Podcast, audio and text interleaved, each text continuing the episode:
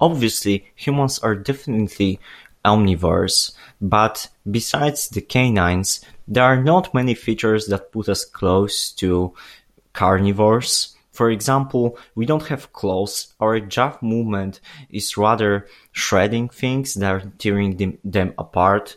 Our length and digestive systems are so suitable for digesting meat. We don't have such a strong acid to do so, but we evolved during such a long period of time to digest various foods because back then there was a bigger shortage of them.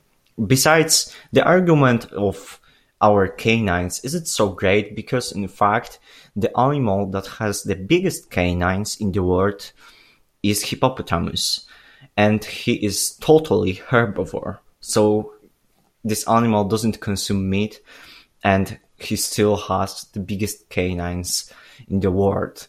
So I think we should look at the facts and go in the way of eating the best diet for the environment and for our health.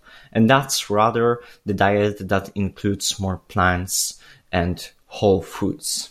Obviously, great selected meat, great quality meat won't be so harmful for us, but that doesn't mean that is the correct moral thing to do.